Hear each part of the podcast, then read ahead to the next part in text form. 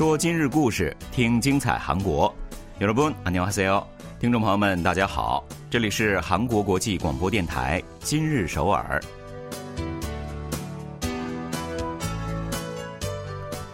聚焦今日首尔，体会当下韩国，让我们带您走遍韩国的每个角落，让我们把最真实的韩国送到您的耳边。各位听众，大家好，我是主持人朴龙军。听众朋友们，大家好，我是主持人立新， 很高兴与您相会在今天的今日首尔。嗯，那韩国的教授新闻呢，从二零零一年开始啊，每年呢都会选定并发表反映社会面貌的年度成语哈，今年自然也不例外了。嗯，日前呢，教授新闻公布了二零二二年年度成语的票选结果。过而不改被选为能够反映今年韩国社会的年度成语。是的，根据了解呢，教授新闻在以来自韩国各大高校的九百三十五名的教授为对象进行了线上的调查时，有百分之五十点九的人呢把票投给了“过而不改”这一成语。这一成语呢出自《论语卫灵公》，原文是：“子曰：过而不改，是谓过也。”那意思呢，就是有过错，你去不改正，这才是真正的一个过错，用来劝导人们呢知错就改。是的，这个成语呢是黎州大学教授朴贤模推荐的啊。他说呢，无论是执政党也好，还是在野党也好啊，只要有了过错呢，就会说啊前政府做得更差，又或者是这是总统的错误，而不愿意去改正啊。那正是因为如此呢，即使是发生了梨泰院踩踏事故这样的悲剧。也没有任何一个政界人士愿意出来承担责任呢。这其实是在鞭笞不愿意承认自身错误的一些政界的人了。没错，没错啊，不会过而不改，而是有过必改，这应该才是国民们最希望看到的政界的面貌吧。所以呢，在这里也让我们借着这个成语共勉啊，愿意从自我开始反省，才会变成更好的人。好的，接下来呢，就让我们一起走进今天的今日首尔。来看一看本期节目都有哪些内容要跟大家分享吧。在后疫情时代，越来越多的公司啊启动了灵活办公模式、弹性出勤、共享办公室，甚至呢全员居家办公。那说好的疫情后重返办公室到底去哪儿了呢？越来越多的青春跑团穿梭在城市当中，在这些爱上奔跑的年轻跑者心目当中，时间、天气、场所，统统不是问题。重要的只有跑起来。在新媒体的冲击之下，传统报业是普遍面临着读者的流失。那就在人们讨论报纸还能坚持多久的时候，年轻人们却开始认真读报了。那从明年一月一号开始啊，运营韩国最大外卖平台的配送的民族的优雅的兄弟呢，将会实施工作地点自由选择制。那也就是说，从明年开始呢，公司里的所有成员啊，都可以随心所欲的去选择自己的工作地点了。嗯，这 真是特别的任性哈。对啊，在这个疫情趋势之后，优雅的兄弟呢，不仅没有将员工们召回，而是扩大了居家办公的范围。嗯，那目前呢，公司的员工们一周只需要到公司上一天班就可以。这也太爽了，是不是？从明年开始呢，他们连一天都不用去了呢。那公司负责人介绍说了，今后呢，公司员工不管是在美国、欧洲还是在济州岛等任何地方工作都是没有问题的。那只要遵守韩国时间上午十点三十分到下午四点的工作时间就可以了。嗯，所以在听到这一个消息之后呢，公司不少的员工开始把租在首尔的房子就退掉了。打算搬到地方城市去住，嗯，还有人呢，已经在计划去济州、江陵或者是外国生活一段时间了。这个真的是实名羡慕啊！我就梦想有一天去那种小山村里面租一个房子，然后工作不受影响啊。嗯，看来啊，我要考虑一下这样的公司吗？那优雅的兄弟表示说呢，这么做呢是希望员工能够在更好的环境当中来工作啊。另外，还有一家电商平台 T 梦也推出了一项新的举措。那这个月五日呢，他们发布了招聘新人的公告。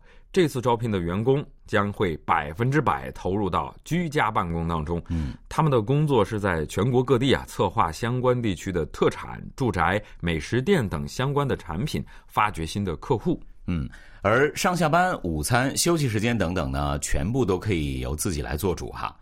公司方面表示，非常期待这一个新的制度能够成为发掘多方面人才的一个契机。嗯，这是非常给力的一件事情啊！对对对，把全球经济低迷的情况下，企业的这个告别办公室的这个风潮变得是越来越汹涌了。嗯，那之前呢，大家都以为居家办公是新冠疫情时期的姑且之策，等到这个疫情稳定了，那上班族们就会回归到办公室来。嗯，可是呢，现实却和这一设想不尽相同啊。业界相关人士表示说，如果说引进居家办公的理由在疫情初期是安全，那么现在呢，就是吸引人才和节约费用等更加现实的理由了。对，由于这个经济不景气啊，企业在给员工上调年薪方面其实是力不从心的，于是呢，就把这个着力点放在了改善工作环境来吸引更多人才的方面。是的。三星电子呢，今年的十月份在首尔江南站和大邱开设了有两百五十个座位规模的共享办公室。那仅仅两个月的时间啊，就有三千四百多人去那里工作过。那大部分呢，都是可以独立执行业务的软件开发者，又或者是设计师们。LG CNS 目前在首尔经济地区运营着五十一处办公中心。那今年十月呢，还开设了元宇宙办公室。SK、LG、浦项制铁集团也正在与共享办公室企业呢携手创建自己的办公中心。嗯，那得益于此，用地铁站、铁路、装卸厂这些特色的空间改造而成的共享办公室，也是在喜欢新鲜事物的年轻人当中是非常有人气的。对，这样的话，我觉得工作也会更有乐趣、更有动力啊。嗯，那参与到告别办公室潮流中的企业呢，都有一个共同的特点。那就是在积极的去吸引技术开发方面的人才。那换句话说啊，他们是把办公时间和地点的自由度当做招揽人才的条件之一。有一位 IT 企业的高管他说：“最近如果不能居家办公，那优秀的开发人员干脆就不愿意来。那如果对手公司是引进了百分之百居家办公，我们不跟进。”招聘是肯定会受到影响的。嗯，是。那另外呢，在经济不景气的情况之下呢，告别办公室也是有助于节约费用的啊。到办公室上班的员工减少的话呢，那就没有必要在市中心的黄金地段去租赁大面积的办公空间了嘛。嗯，其实还有不少公司啊，是果断的缩小了公司食堂的面积，或者干脆就撤销。嗯，把那些空间呢改造成休息空间，或者是像咖啡厅一样的公用空间。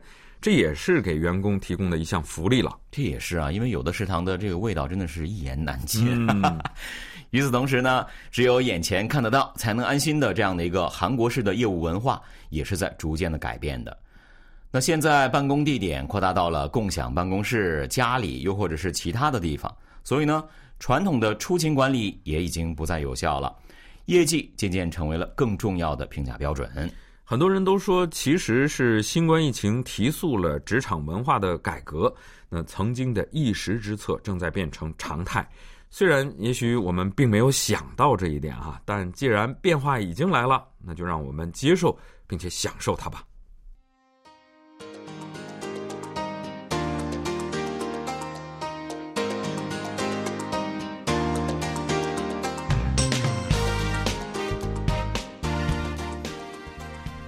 这里依然是韩国国际广播电台今日首尔，我们一起来了解下一条消息吧。每个星期一的晚上，三十五岁的专利律师金浩俊就会来一个大变身啊，就好像这个瞬间把西服撕掉，露出紧身衣的超人一样。他是下班的同时，马上就跑到公司卫生间脱掉他的西装，嗯，露出里面穿的这个紧身运动裤，还真像这个超级英雄一样啊。那他之所以愿意承受整天在西服里面穿着紧身裤的不便啊，只是为了可以更快的去参加一个上班族跑团的活动啊。那对他来说啊，周一的晚上甚至比周五的晚上更值得期待呢。嗯，他出了公司啊，直奔这个首尔光化门广场去跟他的跑友们进行会合哈。他们一般是会在景福宫石墙路、三清洞美食街，或者是中路的钢筋丛林当中来奔跑。不知不觉，一个小时马上就过去了。是的，那金浩俊就说自己呢是从今年年初开始，每周都有参加夜跑活动的。之前跟着私教健身都没有什么变化的体脂呢，也是一下子减少了哈。而且呢，因为不管是刮风还是下雪，他们都会跟着这个跑团一起来跑步。去夜店和酒吧的次数也减少了很多了。嗯，生活真的变得很健康了哈。嗯，对。最近在日落后的这个汉江公园，或者是首尔主要的繁华街道出没的这些夜跑团，其实是越来越多了。那这些跑团的成员呢，大部分都是大学生或者是年轻的上班族。嗯，他们也是通过这个网络集结在一起的。是的，那跑团团长呢，在社交网络上公布了夜跑的路线以及时间以后呢，分散在各处的跑者们就会从四面八方汇聚在一起。在领跑者的带领之下开始跑步，像这样的跑团哈，目前仅在首尔，据说就有一百多个。嗯，那跑者们呢，之前大部分都是一个人跑步的独跑族，但是随着成群结队享受这种跑步乐趣的人不断的增加，慢慢的跑团也就多了起来。对我也是极偶尔呢 会出去跑步啊，尤其是晚上就会看到很多的这个跑团年轻人在一起，非常羡慕他们。我很想过去问一下，我可以加入吗？有这样的冲动啊。那最近的四五年时间啊，所谓的 Runstagram 啊，也就是跑步的这个 Run 和 Instagram 的这个合成词呢，也是成为了一个大的流行趋势哈。越来越多的人呢，热衷将拍摄自己跑步的样子时的这个照片上传到社交网络上跟别人分享。嗯，如果你在 Instagram 上搜索 Ranstagram，那相关的帖子是超过了九十二万个。嗯，这比一度在社交网络上刷屏的 Mostagram 啊美食店探店照片这些帖子还要多。嗯，看大家都追求健康的生活方式了哈。那么这些跑者为什么如此热衷拍照呢？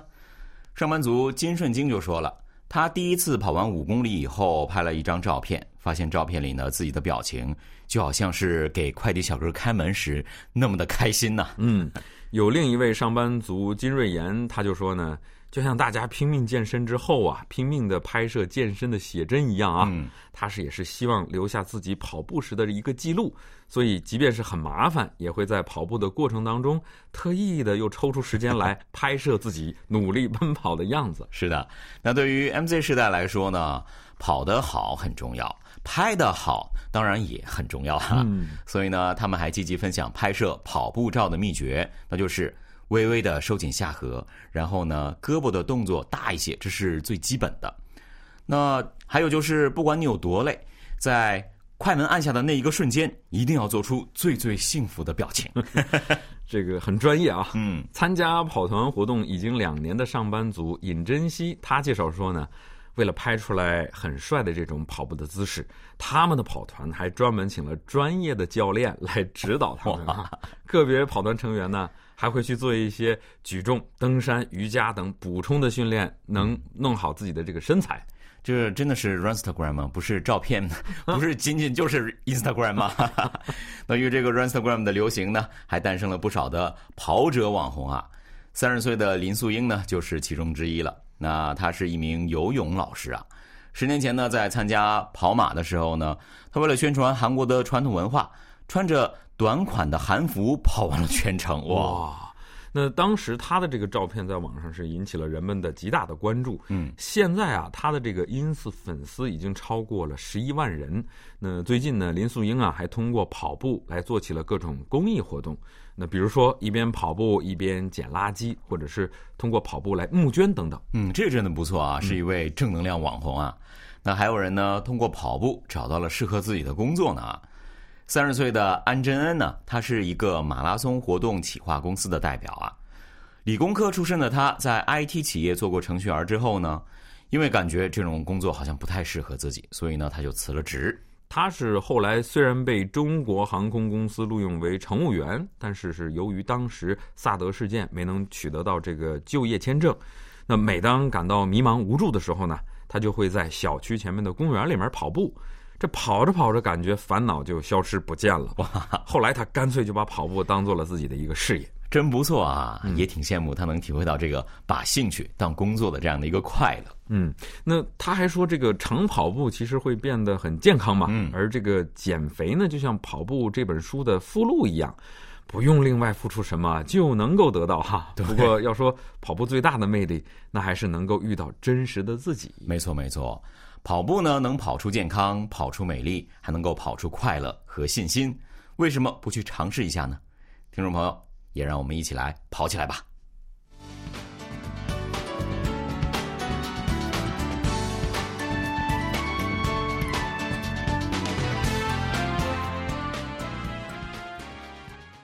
欢迎继续收听韩国国际广播电台今日首尔，一起来看最后一条消息。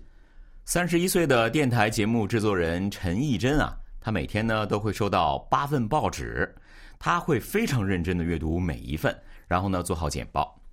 在这个阅读的过程当中，他还会用荧光笔来做出标记，并且呢写下自己的想法。除此之外，哈，陈义珍呢还会把每份报纸的主要内容收集在一起，上传到自己的 ins 账号 sixdp 上面啊。现在这样的这个新媒体时代，作为一个年轻的媒体人，却是在看报纸，似乎有些令人感到意外了啊，对吧？那陈义珍介绍说了啊，自己呢最初开始读报，这是为了解决在工作当中遇到的瓶颈。上大学的时候呢，每当需要新的创意的时候，他就会去找报纸来看。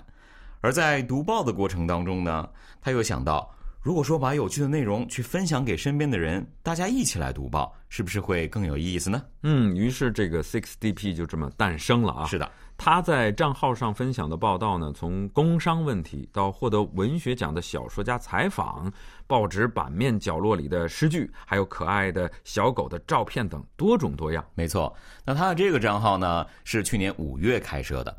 到目前为止呢，已经有两万七千多名的订阅者了。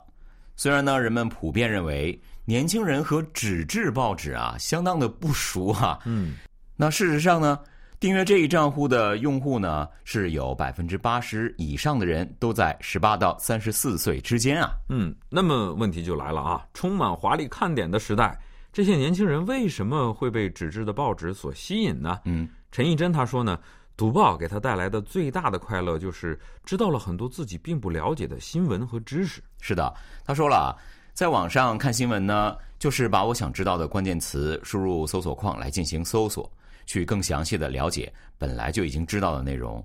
但如果你翻开报纸看的话呢，却可以接触到自己完全没有意识到的一些新闻，学习到以前不知道的一些知识。嗯，有道理啊。嗯，他的这个 ins 订阅者们也有同样的想法。有人就说呢，因为订阅了这个账号哈，我才订阅了报纸。那还有人说是通过读报，我知道了世界上还有更多精彩的故事和生活的方式。对，也是因为报纸你翻开下一页，你也不知道会有什么样的新闻嘛，对吧？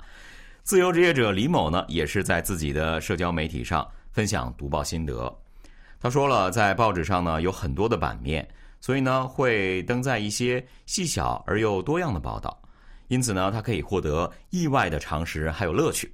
还有人呢是希望在这个充满煽情、无关紧要的网络报道泛滥的这个时代，通过报纸去获得精心制作和提炼的信息。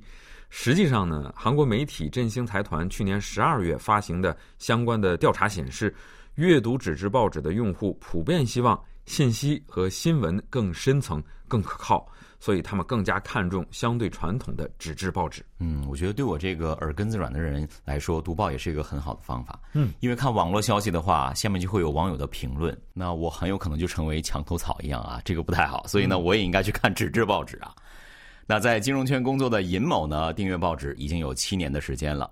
他说，网络报道呢，大多是以点击率来决定曝光频率的，所以呢，那些虽然在社会啊、经济上很重要，但是很难引起兴趣的内容，曝光频率就会更低了。嗯，还有的人呢，纯粹是因为喜欢用手翻阅报纸的这个感觉哦，一边翻一边读报纸的话，更能够感受到自己读到了什么东西。嗯，那陈一真呢，还提到了一点，他说。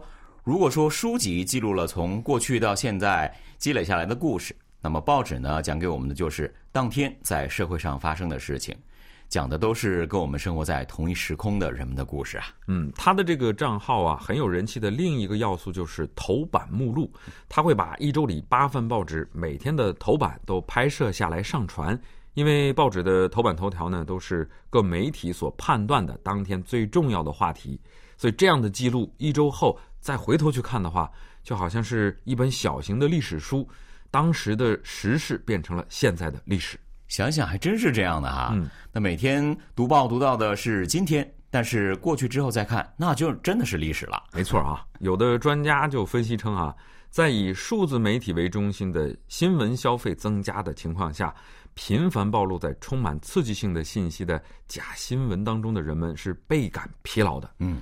所以开始把视线呢转向提供相对更准确信息的这些传统媒体。对，那报纸自然就是传统媒体的首选了哈。嗯，那听众朋友，对于纸质报纸的这一回归势头，您是怎么看待的呢？好的，今天的今日首尔节目又到了结束的时候了，非常感谢各位的收听。那我和龙军呢，在这里就跟大家说一声再见了，听众朋友们，안녕히계세 요， 안녕히계세 요。